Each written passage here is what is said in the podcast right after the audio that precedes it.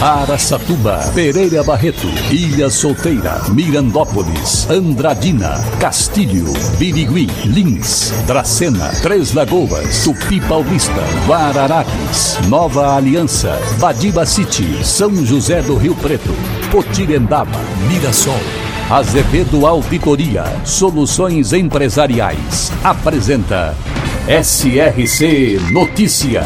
A informação para mais de 3 milhões e meio de ouvintes. Apresentação Marcelo Rocha. O governo federal liberou a consulta para os trabalhadores que desejam saber se têm direito ao benefício do PIS/PASEP e o valor para que os que têm a receber o abono salarial. Os pagamentos começaram a ser feitos em 8 de fevereiro aos profissionais do setor privado e 15 de fevereiro aos servidores públicos. O PIS é destinado a trabalhadores do setor privado e pago na Caixa Econômica Federal. O PASEP é pago pelos servidores públicos por meio do Banco do Brasil. A consulta pode ser feita pelo aplicativo do Carteira de Trabalho Digital e pelo telefone 158. SRC Notícia. Notícia. A Prefeitura de Sabino, na região de Lins, precisou fechar a sede do programa Saúde e Família, onde era feita a vacinação contra a Covid-19, depois que 90% dos agentes comunitários que trabalham no local foram afastados por terem se contaminado com o coronavírus ou estarem com suspeita da doença. No local trabalham 14 agentes comunitários. Para evitar que a vacinação fosse interrompida, a administração municipal mudou o local da aplicação das doses. Nesta semana, a vacinação será no centro de saúde. Os moradores podem ir até o novo local de uma hora da tarde até as quatro horas para receber a vacina. Além do ponto oficial de vacinação, o atendimento presencial na prefeitura da cidade, que tem cerca de 5.600 habitantes, também foi suspenso até sexta-feira. Os moradores terão disponível apenas os canais de atendimento online. É a Covid-19 fazendo muitas vítimas em Sabino.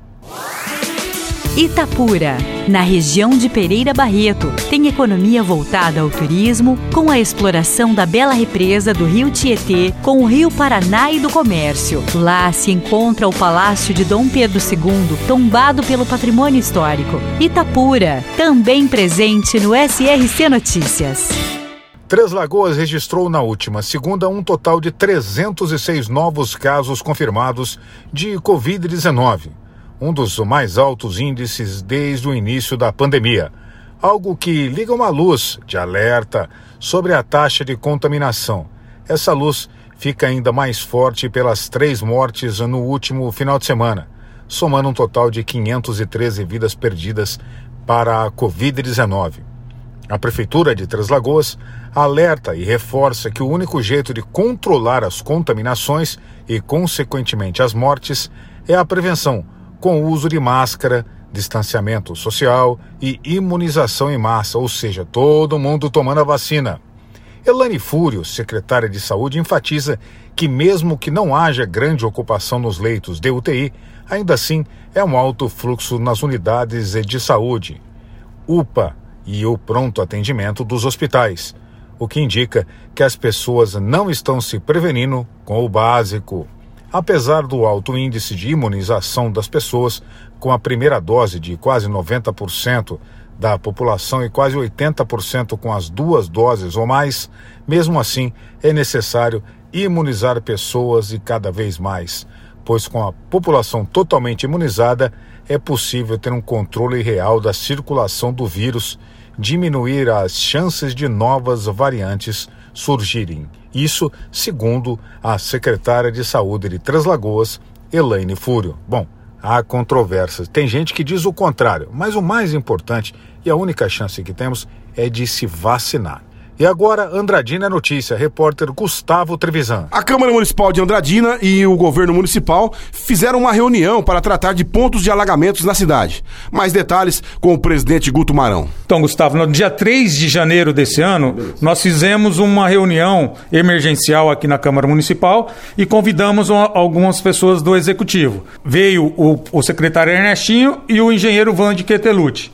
O Vande fez uma explicação técnica muito boa, que nós entendemos alguns problemas que terão que ser resolvidos.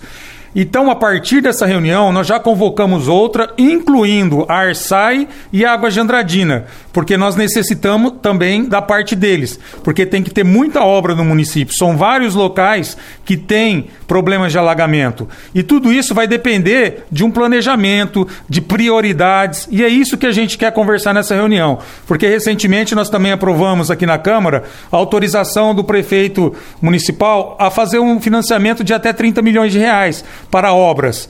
Então, se for necessário, se precisar de dinheiro para fazer a obra e melhorar os problemas de enchente da nossa cidade, espero que o prefeito faça o uso desse financiamento e resolva ou minimize o problema dessas enchentes nesses bairros de Andradina. Algum ponto específico assim na cidade vai merecer mais atenção? Ó, é isso que nós queremos conversar, tanto com a Água de Andradina, mas o Van de Quetelucci já falou. Nós temos ali no Passarelli, nós temos o buracão lá da PJ, nós temos lá na entrada onde já foi mexido recentemente não foi suficiente, vai ter que mexer novamente. Nós temos ali na, na, na Marechal com o Espírito Santo, enfim.